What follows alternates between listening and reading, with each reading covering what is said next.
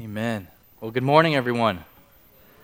It is uh, so wonderful to see all of you, to be together with you this morning. My name is Phil Letizia, and I'm the assistant pastor here at the church, and uh, just about a month old or so in our first few weeks here. And I just want to take uh, the time to say thank you to all of you on behalf of uh, myself and my wife Jenny and our two kids uh, for your hospitality and your welcome to us. You've been so wonderful uh, as we're meeting everybody's names. And uh, if I ask your name a couple of times over the span of a month, just give me a little grace.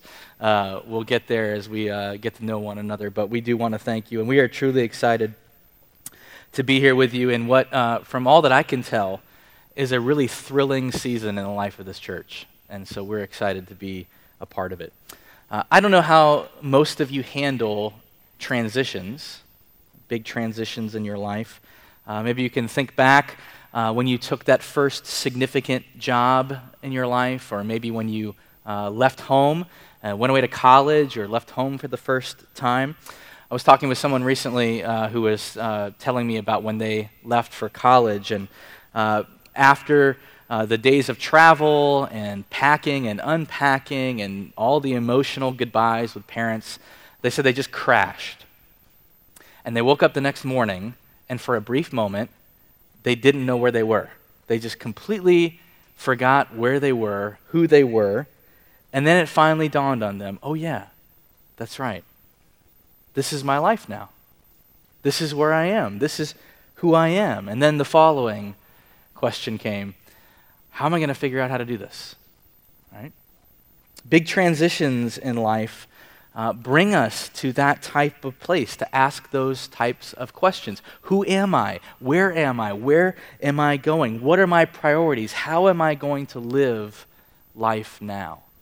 Our family is going through a bit of that kind of transition right now. And we're continuing this morning in our series through this New Testament letter of 1 Peter uh, called Living God's Way. And what we're finding here actually is that these new Christians that the Apostle Peter is writing to are asking the same questions Who am I? Where am I? Now that I'm a Christian, how am I supposed to live? Many of them were new to Christianity. Many of them were finding themselves in new places, new towns, new cities. And they're asking, what do we do now? How do we live as Christians in this world around us. And some of you may be here this morning and maybe you don't call yourself a Christian. Maybe you're here with a friend or you're uh, investigating what it means to follow Jesus and seeing if it is credible or not. And I know just in a few weeks of being here at BBCC that uh, we strive to be a church uh, where you can feel safe to process what that means to believe. That you can come and learn and figure out if this is true, and we hope that it would be a safe place for you to do that. But our passage this morning, I think, will help. This passage where Peter is talking about, really striking at the heart of what it means to follow Jesus, what it should look like, how we are to live as Christians in the world. And what Peter says is that we are meant to live differently. Why? Because we are different. As Christians, we are different. We're meant to live with integrity because we are the people of God.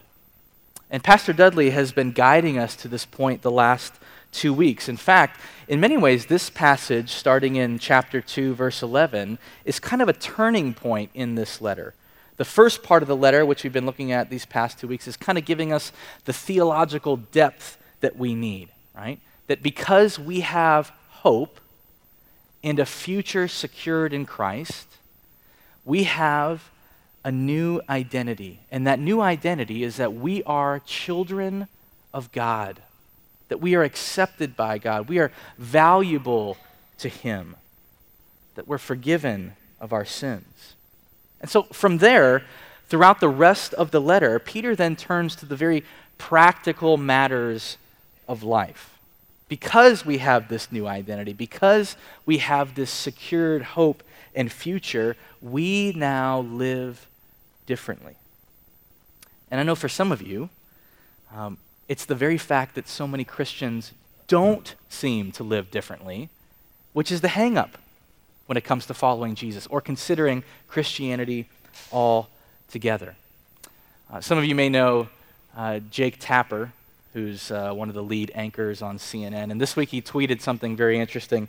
He wrote this I'll say he wrote, he tweeted If your Twitter bio mentions God, here's an experiment. Try to conduct yourself as if God is reading your tweets. Right? What's he saying? He's saying some of you are Christians, saying that you're Christians, but look at what you're saying. Look at how you're interacting in the public space. You know that God actually sees what you put on Facebook, right? On Twitter. Like he, he sees all of that. Peter says we're to live with integrity. So, what does that mean for you and I? How does that inform us as the people of God? We're called to live as a people of hope. We're called to point people to a better future, a better way of life a different way to live, living God's way. And so this morning, I want us to consider two distinct ways that we are called to live with integrity and hope, to live differently. And the first is that we have to properly deal with our desires. Properly deal with our desires. Look at verse 11. Peter writes Dear friends, I urge you as foreigners and exiles to abstain from sinful desires which wage war against your soul. Live such good lives among the pagans that though they accuse you of doing wrong, they may see your good deeds and glorify God on the day he visits us. Remember, Peter is writing to these new Christians in what is now modern day Turkey. They're in new places. This new faith of theirs is telling them that they're part of God's kingdom, they're residents of God's kingdom but they're also residents of a town, of a community, of a world around them. And as they encounter these new neighbors, you can imagine them having conversations with these neighbors. And as these neighbors are getting to know them, they're asking, So, so what religion do you follow? What is this new God that you serve, that you worship? And here's what happened.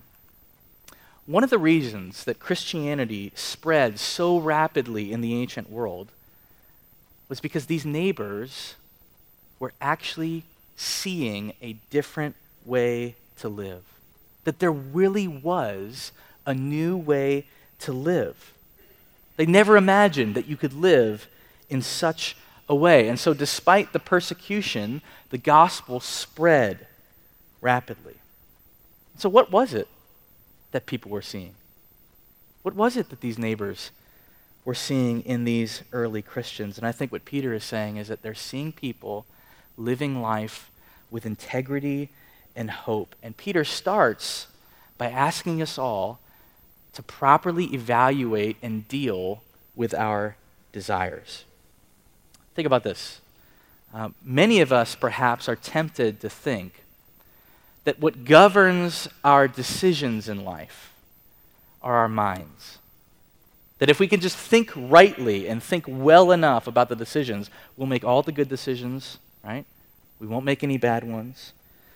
But I think if we begin to kind of dig a little deeper, go underneath the surface, what we'll begin to find is that our decisions aren't governed by our minds most of the time. What are they governed by? Our desires. For instance, I'm a young parent. There's many young parents here at this church, as I'm learning, right? Um, my mind tells me uh, this, and I'm, I'm saying this uh, from personal experience, but I know this is not um, only my experience. Uh, so if this is true of you, uh, there's this thing that children do. I don't know if you've ever seen it before, uh, but they act irrationally sometimes. They, uh, especially when they want something. I don't know if you've ever encountered that before. Have you ever heard of that?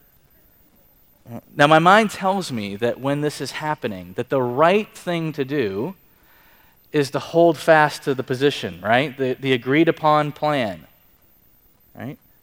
That's what I know is right. And in the long term, I know that's right for me, it's right for them, right? But what do I really want? What's the desire? I just want them to stop crying, right? I just want the situation to resolve and not a scene to not happen in front of all of us, right? That's my desire. And so what do we do? I said we there, not I, because I know we all do this. Our desires win, and we give in.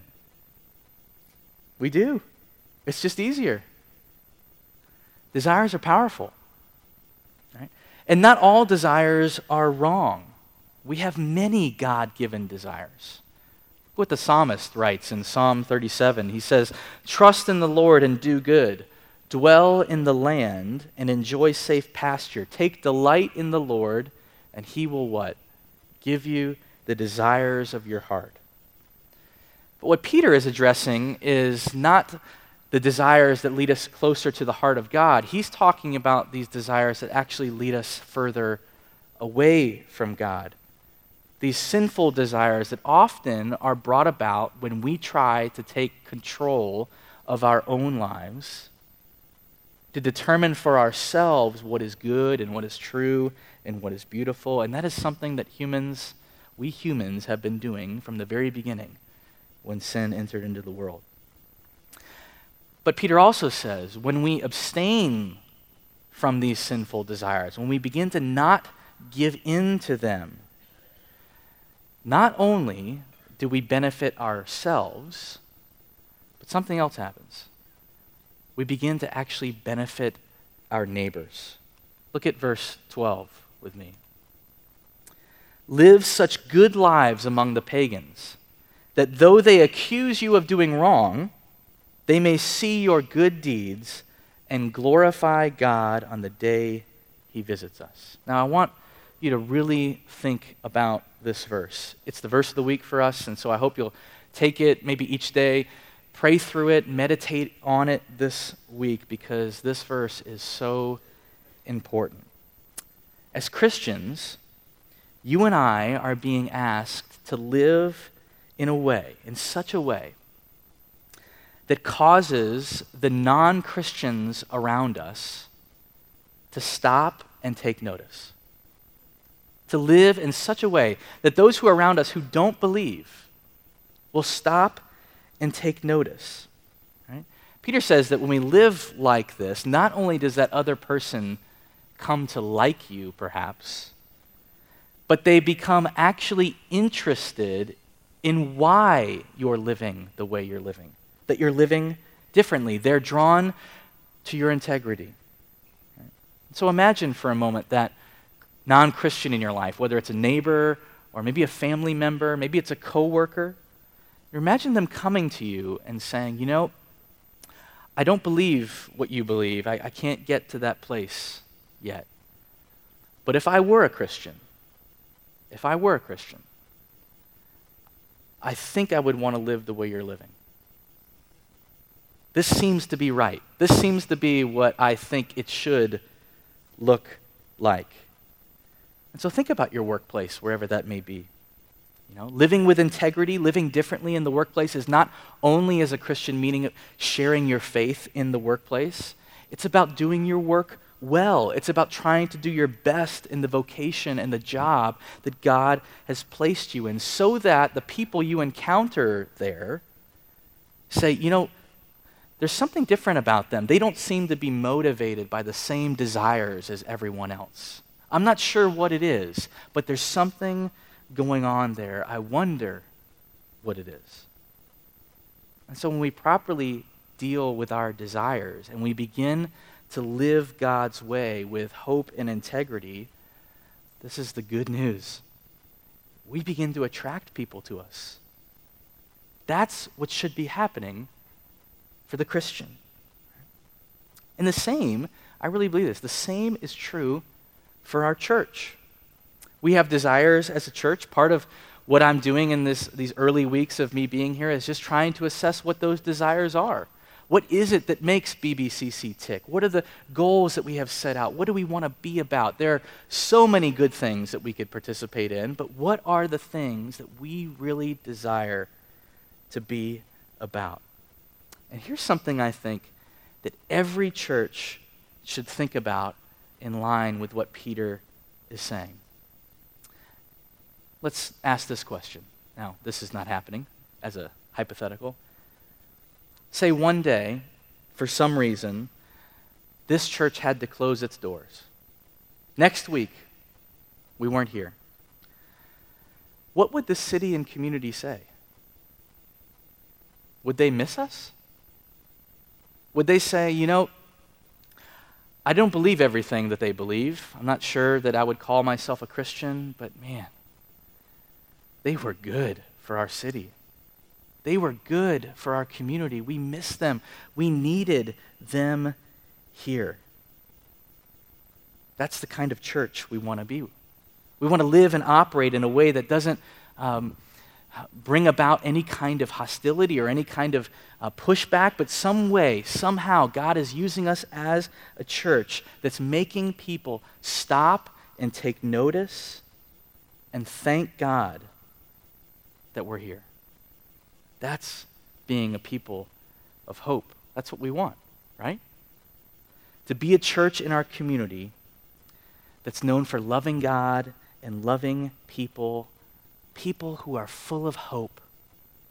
That's what we want to be. Living with integrity will do that. Robert Louis Stevenson was a famous writer from the UK. He wrote those great works, uh, Treasure Island and uh, Dr. Jekyll and Mr. Hyde. And there's this great story of him growing up in Scotland. In those days, of course, before electricity, street lamps lined all of the streets in those old cities.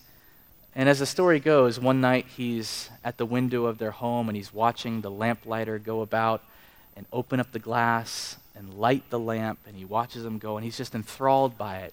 And he turns to his parents and he says, Look, there's a man who punches holes in the darkness. Look, Mom, there's a man who punches holes in the darkness. There was a recent article in the Daily Mail in London on these lamplighters and before these lamplighters existed, London, if you think about it, was a dark city. This is what the article says. In the 18th century, it was a brave walker who ventured out without servants to lead the way with a lamp in one hand and a cudgel in the other. Those who could not afford to keep servants would pay a few coins to these wild street urchin kids, the sons of thieves, who would walk ahead of them carrying a stick with a rag dipped in tar and set alight. And those who couldn't afford to be guided in the dark just took their chances, or they rushed home before sunset.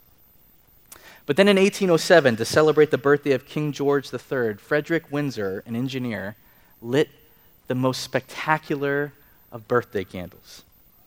To the gasping crowds, he instantly illuminated a line of gas lamps, each one fed with gas pipes made from the barrels of old musket guns, and all Winsor had to do was apply a single spark to light up the whole street. And over the following decades, thousands of these gas lamps went up across London. And of course, many panicked about the new technology. There were some explosions as they were figuring out how to use it well. But for the first time in history, think about this London was safe, relatively speaking. It was safe to walk at night. Right? The Westminster Review wrote that the introduction of gas lamps, I love this, had done more to eliminate immorality and criminality on the streets than any number of church sermons. Light into the darkness. I love that image. And I love that phrase. More than anyone else, Christians are meant to be people who punch holes in the darkness. And we begin to do that when we properly deal with our desires and live with integrity and hope. But secondly, another distinct way that we live with integrity and hope, punch holes in the darkness, is by enduring suffering. Now, some of you may be saying, All right, Phil, I was with you through all of that, but now we get to the suffering piece, and I've, I'm, you've lost me. I don't think I can go with you here, but stay with me. Look at what Peter says in verse 20. But if you suffer for doing good and you endure it, this is commendable before God. To this you were called because Christ suffered for you, leaving you an example that you should follow in his steps. If you follow Jesus, we can then deduce, if you follow Jesus, part of following him is his example of suffering. Which means part of the steps of following Jesus is to endure suffering. So, how on earth do we suffer with integrity? How do we suffer well? When it comes to that very difficult moment in our lives, when we are suffering unjustly, when something visits us that we are completely unprepared for, what is our natural human reaction? Well, if you're like me, my reaction has often been to lash out. To lash out at God first, and then, unfortunately, to lash out to those people around me that often are trying to help, to bring comfort. Oftentimes, we're trying to figure it out. Maybe we're trying to control the situation, see if we can make it better ourselves, or we're just avoiding it all together. But I think you know, I've learned this, that all of those reactions fall short. They do. Right? Suffering with integrity is this it is to come to deeply trust God. Suffering with integrity is to deeply trust God that He sees what we can't see and that He loves us. That He sees what we can't see and that He loves us. And when we endure suffering that way, instead of being overwhelmed by bitterness, what happens? We begin to be reignited with hope. And let me tell you, perhaps more than any other way, when it comes to the people around us who do not believe, the way that we endure suffering speaks to the hope that we have. Where that person will say, Wow, even in that, even facing that, look how they live. They live so differently. How is it possible? Some of you uh, know our daughter Jane, uh, who's three years old. She was born with Down syndrome. And she was also born with a rather significant hole in her heart. And we were hoping that as she grew, um, that that hole would begin to close on its own, as it often does with typical kids. But when she got to be about six months old, um, it just didn't look like that was going to happen in time. And so we made the decision, along with uh, our doctors, to, to intervene and uh, um, plan for open heart surgery, which on a six month old child is something that is just completely overwhelming. You know, to have surgery on a heart that's maybe the size of a nickel. It's just amazing to think about. And they do, of course, a lot to prepare you of what that's going to be like and what it's going to look like on the other side when you see her in recovery. But one of the moments that I'll never forget is that morning when we arrived early and she's in this you know, beautiful little hospital gown that we bought for her. And as it's time to go to surgery, we're walking down these long corridors, of course, and it seems like there's an army of nurses and doctors behind us, and I'm holding her and we're walking along, and then, of course, we get to the double doors. And you can't go past the double doors. At that moment, you have to hand her over. And so we hand her over. And you realize then and there that you're helpless. There's nothing you can do. You were confronted with your inability to help, and we were confronted with her frailty also. And so we stayed behind and we watched as they all went through and we tried to peer through the windows for a few minutes.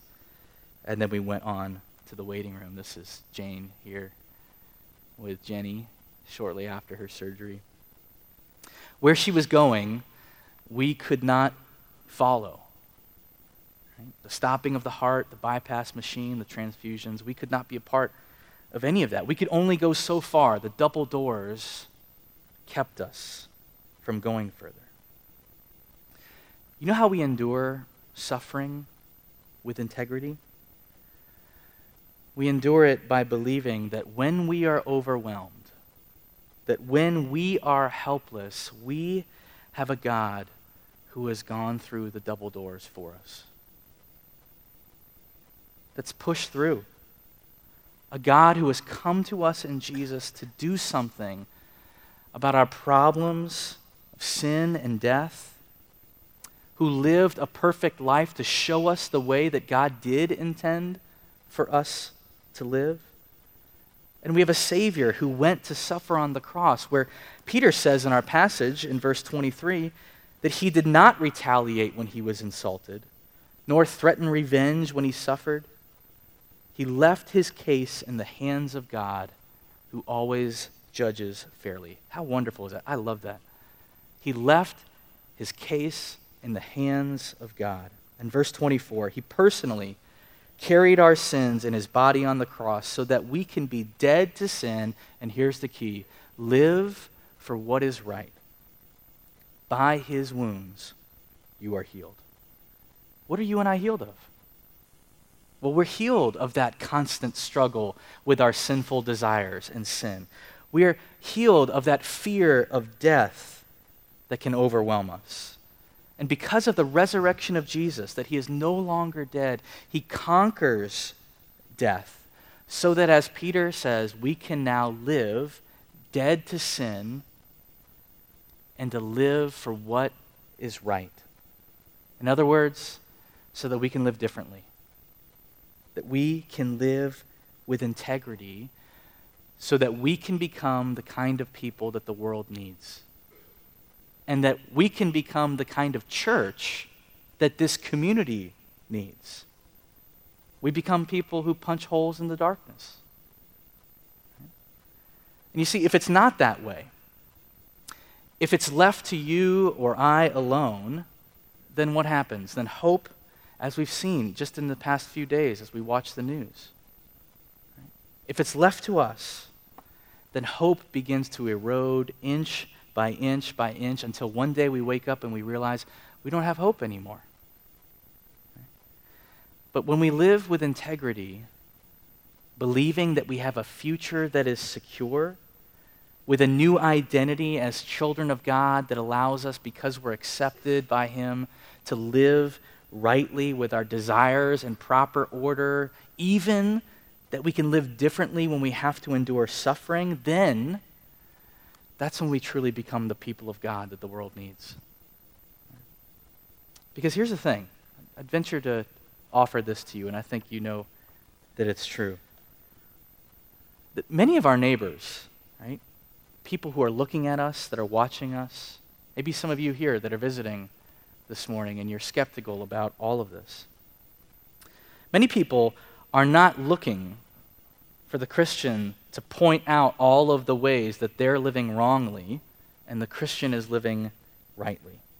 And unfortunately, that argument loses a lot of weight, anyways, when our lives don't match what we're saying should be the right kind of living. But what they want to see, and what I think they need to hear, is this that what makes us strive to live differently is that Jesus has done it all for us that he himself has lived rightly for you and for me.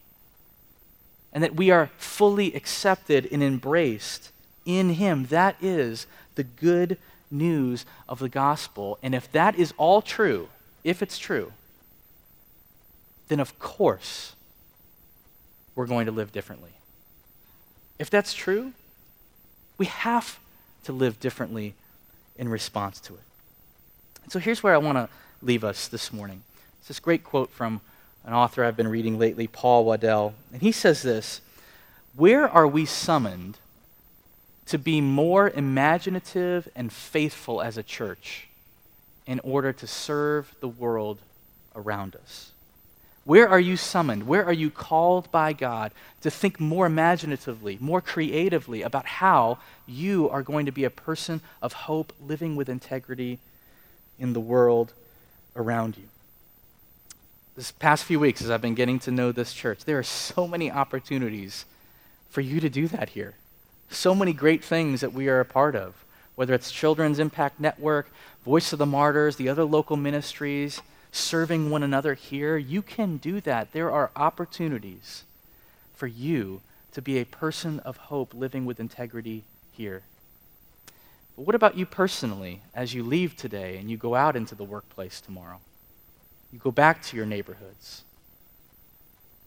What will it mean for you to think creatively and imaginatively about how you can live with integrity and hope in such a way that at some point that other person is going to come up to you and say, I don't know what it is.